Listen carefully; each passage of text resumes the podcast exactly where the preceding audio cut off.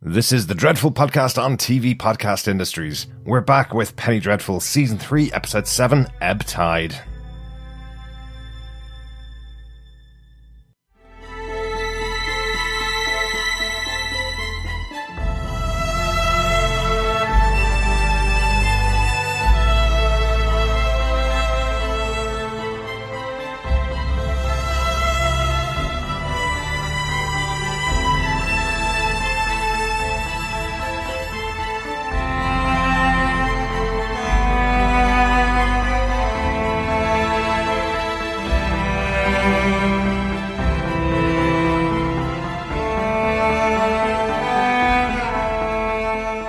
Back, fellow Penny Faithful. We're back with episode 7 of our Penny Dreadful Season 3 rewatch, Ebb Tide.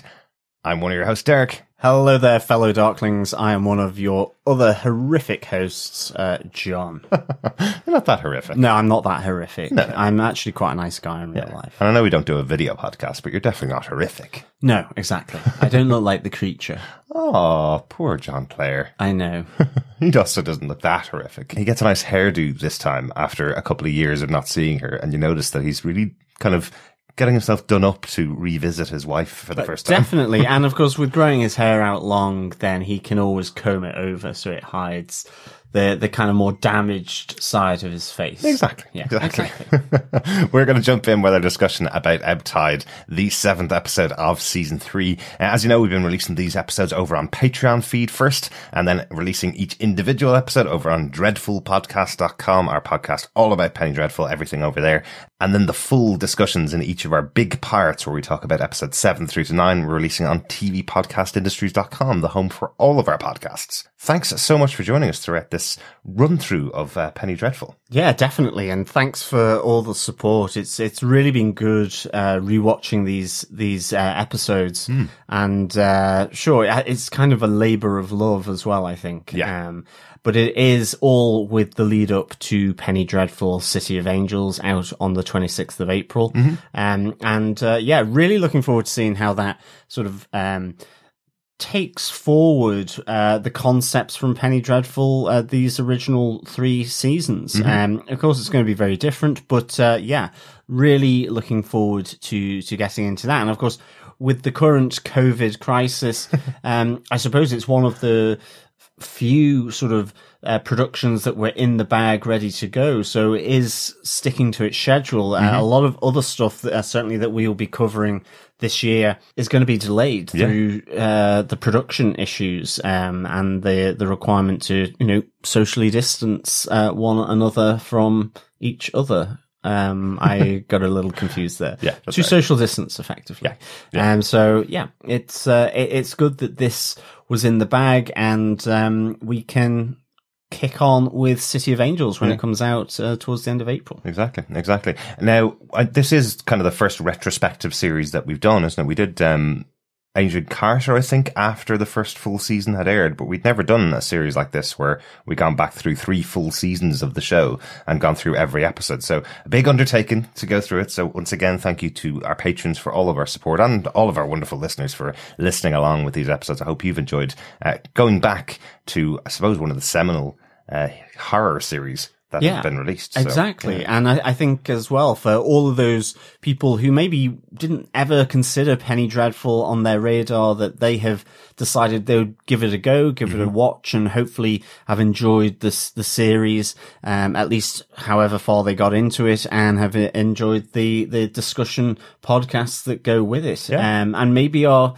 considering City of Angels, um, which they may not have done previously. Uh, but certainly it'll be new episodes um, to be released. So yes, enough of the um, football rewatch, uh, the rugby union rewatches. Yep. Um, yes, all, all the repeats that are happening. I think I've seen Red 2, the movie.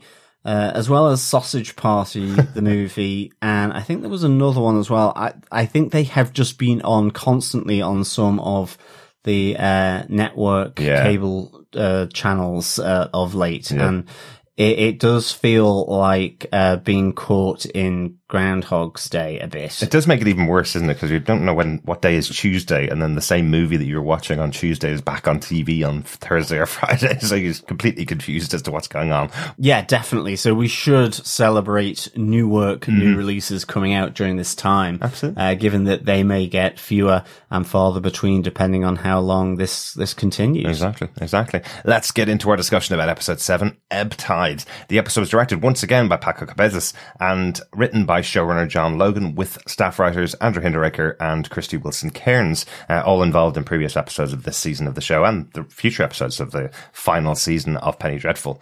John, do you want to give us the summary for this episode of Penny Dreadful? Sure. Kaetenay has visions of Vanessa in danger, which prompts Sir Malcolm and Ethan to travel back to London. The creature returns to his wife, Marjorie, and son on the advice of Vanessa. Lily sends her assembled army of women out to kill, which disturbs Dorian. Meanwhile, Catriona Hartigan helps Vanessa discover that Dracula's identity is Dr. Sweet and tells her he can't be killed when he is in human form. The disturbed Dorian delivers Lily to Victor so that he can administer the serum he has been working on with Dr. Jekyll. As night falls, Vanessa confronts Dr. Sweet at the Natural History Museum, but he convinces her to join him and she succumbs to his bite. Yes, a pretty shocking ending to Ebb Tide. yeah, definitely. in many ways, Um, actually. Really interesting thing. It it- it really did feel as though Vanessa was just like, I am sick to death of this mouse cat and mouse chase now Hmm. at this stage. Um, or it, it's you know we we've seen her power with the Verbis Diablo against the witches. We saw her using it again in the flashback episode, A Blade of Grass. Mm-hmm. So you know there is this darkness within her that seemingly, um, you know, she is aligned to the light side, if you will, to God. It feels to, she's connected to that religion, yet it's as though she is a vessel for evil that is used by the forces of good in Yeah. a sense to attack the forces of darkness. And uh, but it, it seems as though maybe it's been too much for her body her mind the effort to uh, contain this to be subjected to these attacks. And it really felt like a sigh of of relief.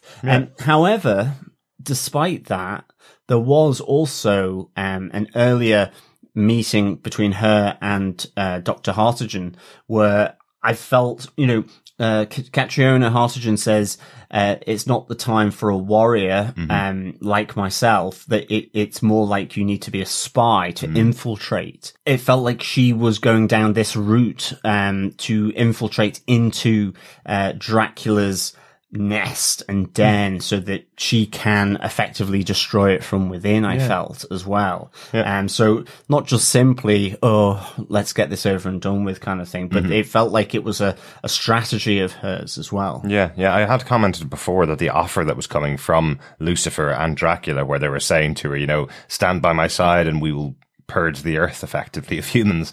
Uh, those offers felt like they were very odd because it didn't feel like Vanessa would be the type of person that would align themselves with somebody that was going to burn down the earth and kill all the humans.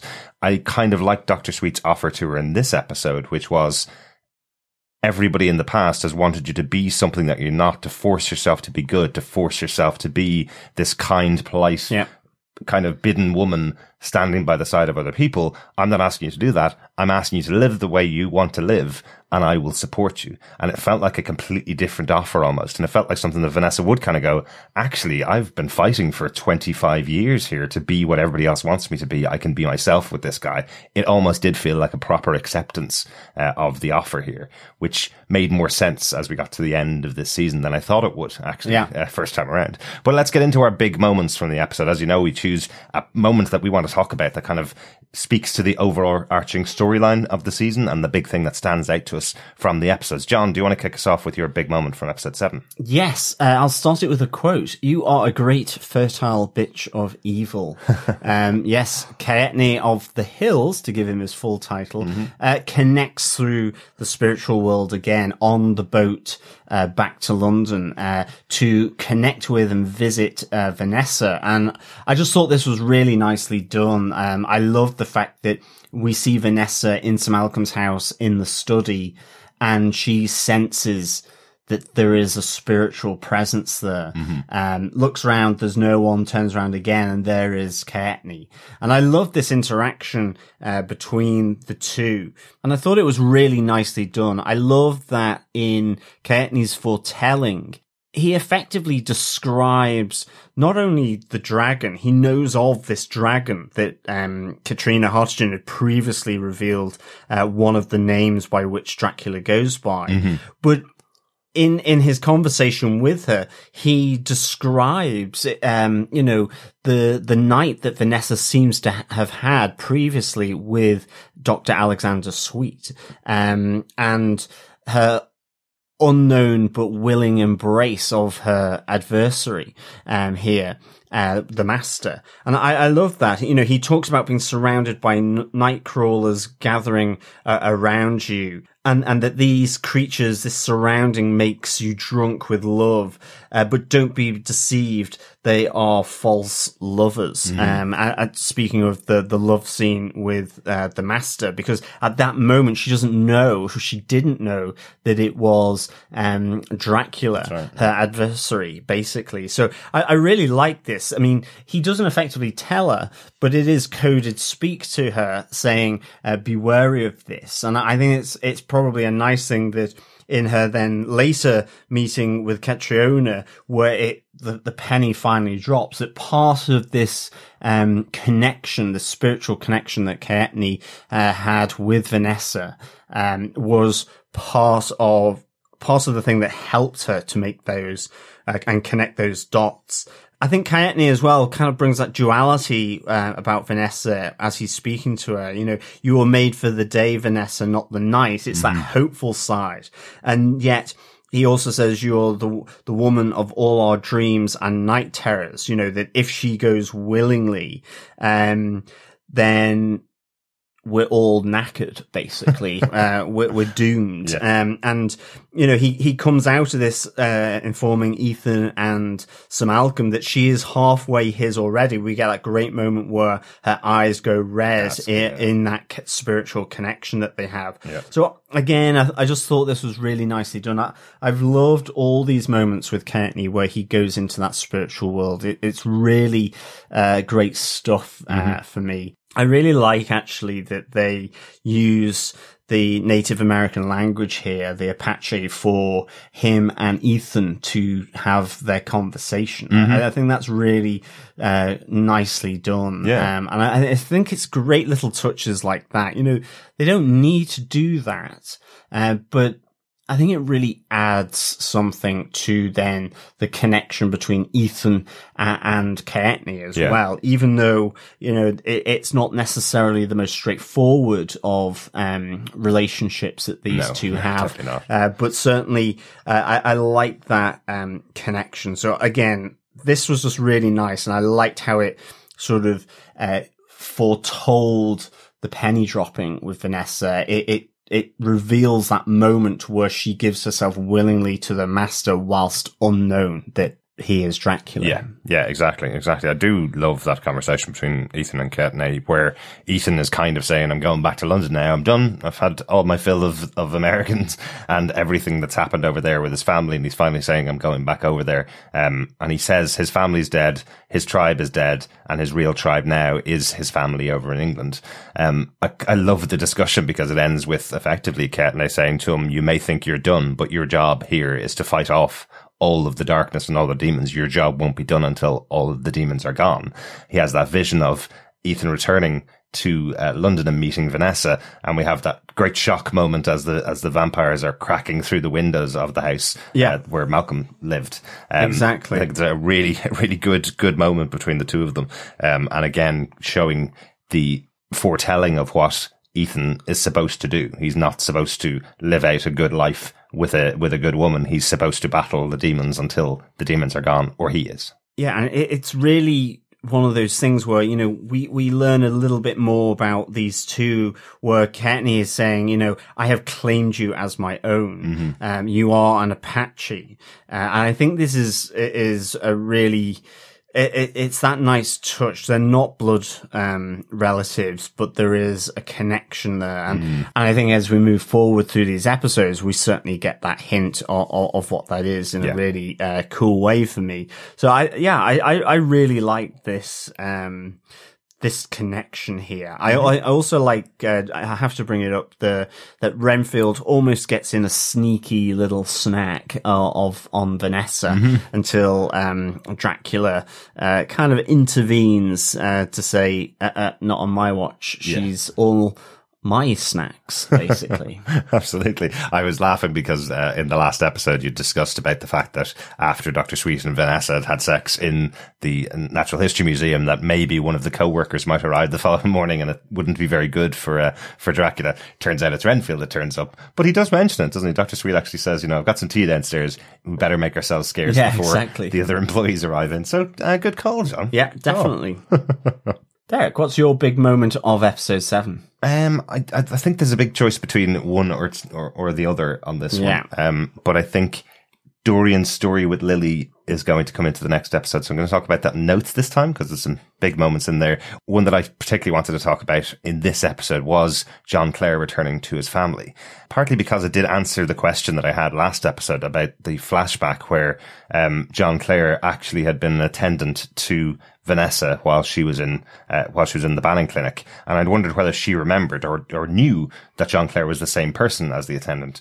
So I was quite happy, really, that there's, they have this wonderfully poignant discussion between Vanessa and John Clare, where he's Yeah. thinking about maybe going back to his wife, but knowing that she may reject him, just like his son did when he saw what he looked like. I thought it was a beautiful discussion between the two of them, where Vanessa questions whether he remembers being the orderly, um, and says to him, you know, I personally think that the man who took care of me deserves to be loved. He was a beautiful man, Yeah. and I'd never been treated as well as someone like him. I fell in love with him.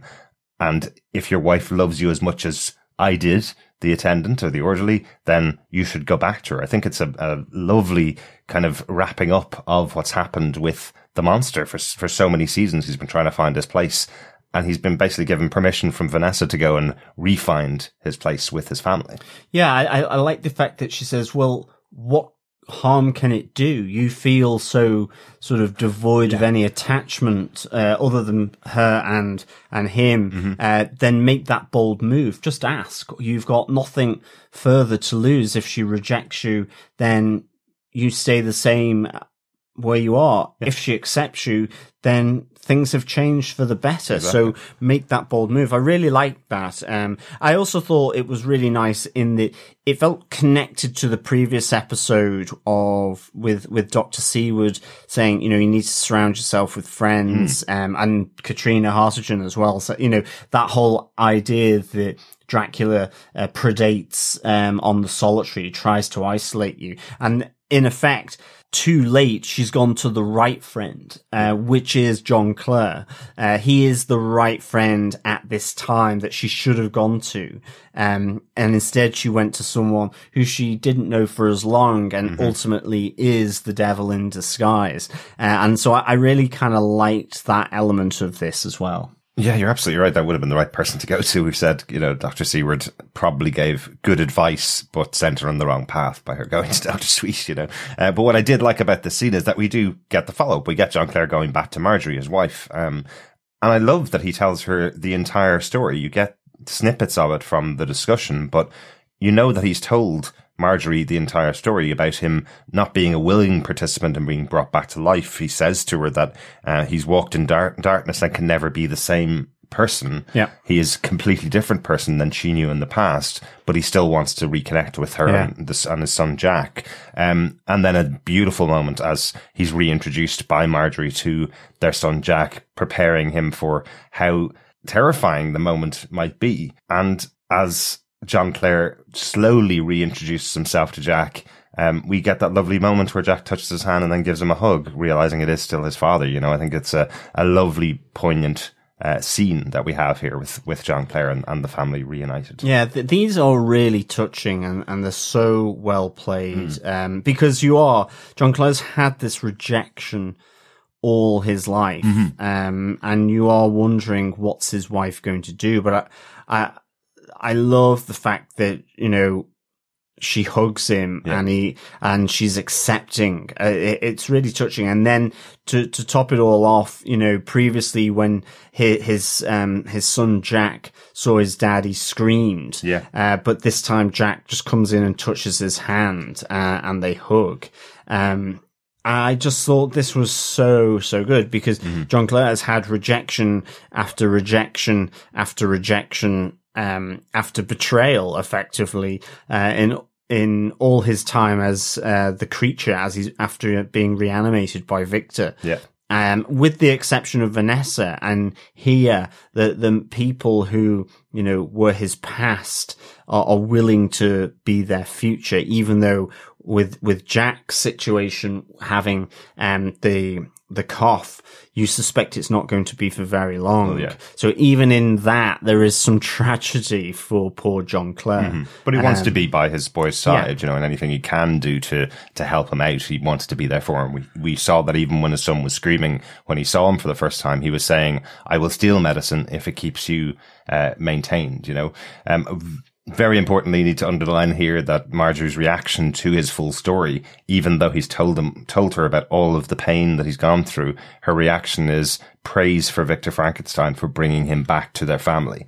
Um, and he's he's kind of shocked at the idea that she would praise him, but of course she would, because he's alive and back to her now, and life will be better with Yeah. with John Clare at her side. But I, I thought it was quite interesting the reaction of him, kind of going, "But you don't understand. He's an abomination. He and he made me into a monster. The person that you see before you is a monster, and I've had to live with this and uh, being unable to return to you." And she just kind of says, "Well, yeah, I don't care. You're back." So Victor is a god to me, almost. You know, Victor's someone to be thanked for what he's done. Uh, so just an interesting point to close off. Yeah, that moment. absolutely. And I mean that that little snippet has a consequence. Uh, f- in the final episode, Yeah. and uh, yeah, it's it's a really interesting thing because it ultimately um, reverses um, all that rejection that John Clare has had in the past, where he has to make the choice of rejection. Yeah. Um, so it, it is a, a very important moment um, in, in in this episode where she almost enthuses about Victor in what he's been able to do and thanks him for it. So yeah, really, really interesting So stuff. I, I suppose Victor effectively is getting the praise that he always expected to get for, Yeah. for piercing the veil between life and death, I suppose. So even though he's not there, he is getting praise from someone for his work. Yeah. Um, that's my major note, but it is our podcast. We can choose to talk about another note.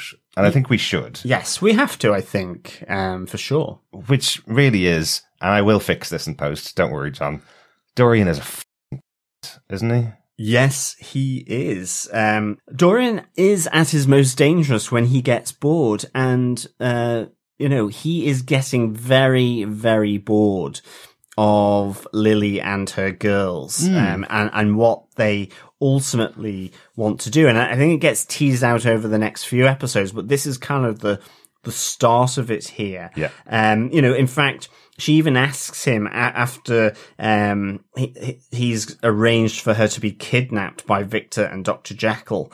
Um, you know, she asks him, Lily, uh, are you jealous? And he goes, no, I'm bored. Um, that's his response to Lily. And, um, you know, quite rightly, she's massively angry. I, I think the really interesting thing here is just the, uh, the, the, the words that come from Dorian and effectively the sentiment of Dr. Jekyll as well as Victor Frankenstein at this time, uh, where we're going to make you into a proper woman.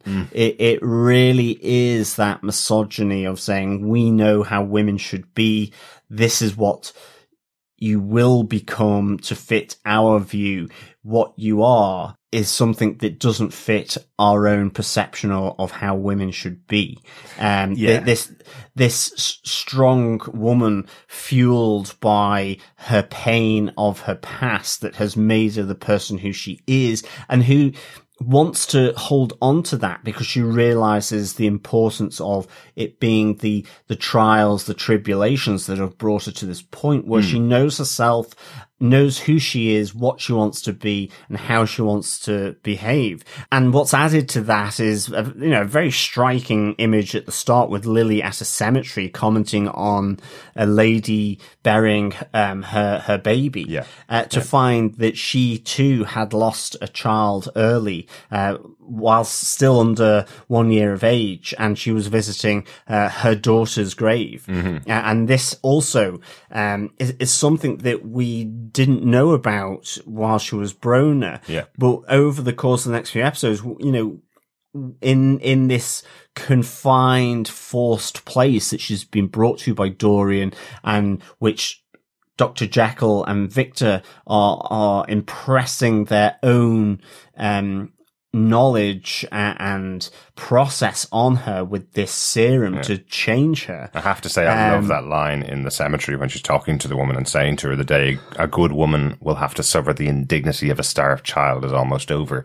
Uh, taking it away from what's actually on the screen and what we're seeing and what's being said by Dorian, he's scared. He's scared of what power Lily has been able to surround herself with. He's certainly, I know he's saying to her that he's bored and he probably is a little bit bored of what's going on and a little bit bored of supporting these women that are going out and doing things in the city. But I think he sees the tide turning. Like he says it, and that's the name of the episode is ebb tide. His line to her is, we're at the ebb tide. One of us needs to change their ways and it will be you, not me. Um, because I think he's scared. He's, he's yeah. you know, he's, he's in that house with all of the women who are there eating and feasting and partying effectively in the house all together, feeling powerful.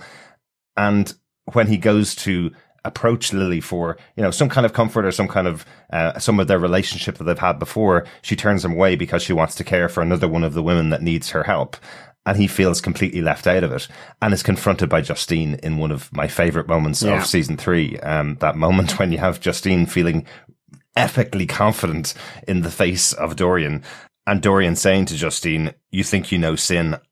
You're just learning the language. I wrote the book on it and she re- responding to him with, you know, there's a day your charm won't be enough. Uh, you wanted to kill her and you got her, you know. Um, they're having this battle of wills between yeah. the two of them.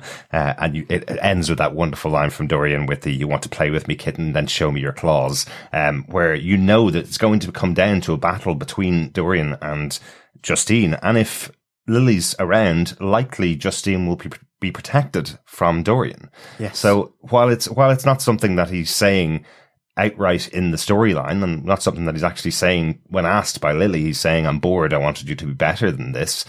He actually feels like he's just a scared child being overrun by these powerful women who he's allowed to enter his home. And the only way he can fix that is by kicking out Lily and kicking out all of that. I, I think he's both. Um, and I only say that having watched episode nine mm. as well. I actually think he's both. I, th- I, think you see the boredom when you have Lily recounting the Keen tradition from, um, from Ireland yeah. with, uh, and, and the, the story of the women being sort of persecuted by the church, but going, to their deaths still keening um, and using their tradition so that it lives on uh, and it is uh, uh immortal. Mm-hmm. Um, and that to him is, is, boredom. And I think we get the sense that, you know, he's lived through p- potential uh, revolutions mm-hmm. in the past and he just sees another one here and maybe he feels it's just not going to um, be successful. Yeah. Uh, so there's a boredom there in terms of this, I suppose, endless cycle that Dorian feels maybe he's going through. I think we've talked many times about the idea that people justify themselves as the hero of their own story. Um, what he's listening to is hearing the story of these women rising up together, uh, saying that they will sing as they are put to death for the things they're going to do. And the instructions that are coming from Lily to the to the gang of women are effectively describing Dorian. They're saying, "Go out and find a bad man. Absolutely, go out and find somebody that's cheating on their wife. Go out and find somebody that's whoring around the city that is." Uh, treating women badly and bring me his right hand. You know, she's sending them all out and you can see it in Dorian's face. He's going, how quickly is going to turn to bring me Dorian's head? Exactly. You know? And, uh, but that's what I mean. I, like I was going to say, but he is also threatened mm-hmm. personally mm-hmm. with Justine. He sees someone who, uh, he, you know, is this acolyte of Lily. Yeah. And it, it's that moment where Lily decides maybe that he is dispensable. Mm-hmm. Um, and so, yes, it's also about self-preservation for himself. Yeah. Uh, whether they could kill him, I don't know. Um, I suspect unless they know about the painting, Mm-hmm. then he would probably be able to soak up a lot of damage, um, from, from, uh, the combined attack by, by all these women. But, um, yes, I, and I, I think, yes, seeing, um, Dorian's dining table centerpiece take a very dark turn.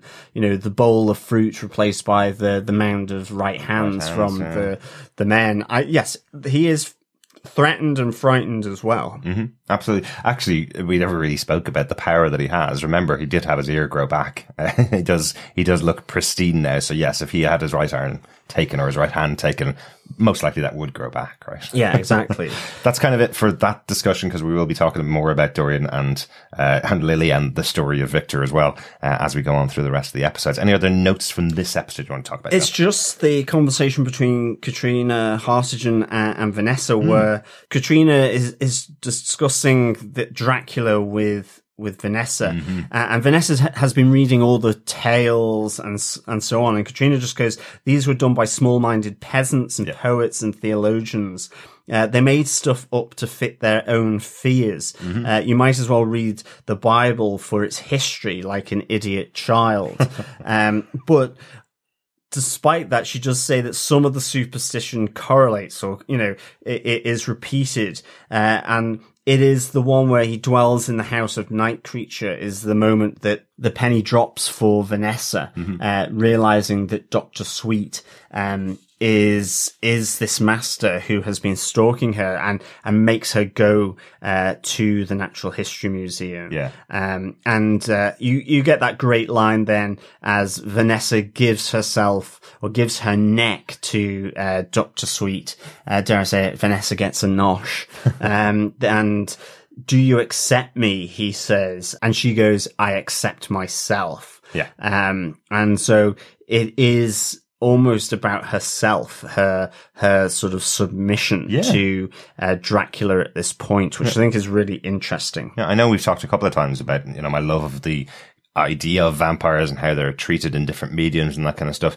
And it has always struck me. I think we've talked about this before and I can't remember whether it was something we talked about on the podcast, maybe in season one when they had the vampires. And it is that concept that always kind of rubbed me the wrong way with some tellings of the vampire tales where, you know, they can't cross across the threshold without being invited into a house or they can't be seen in mirrors or a cross on them burns them or, um, or they can't be seen in daylight, that kind of stuff where you're kind of going, yeah, but that, would that make sense if you were to have it in the real world? You know, all of those failings, would that not mean that they could be easily trapped and easily killed? You know, the more of them that are layered on top of each other, Yeah. it always felt like, well, well, you know, you've got seven things here that, that a vampire can't do. Well, how does he pass for human and get his victims then? Because I, so I love that about Katr- Catriona where she's going, yeah, but these are made up by people who were hoping that these are the things that could stop the vampire, but no real truth in there.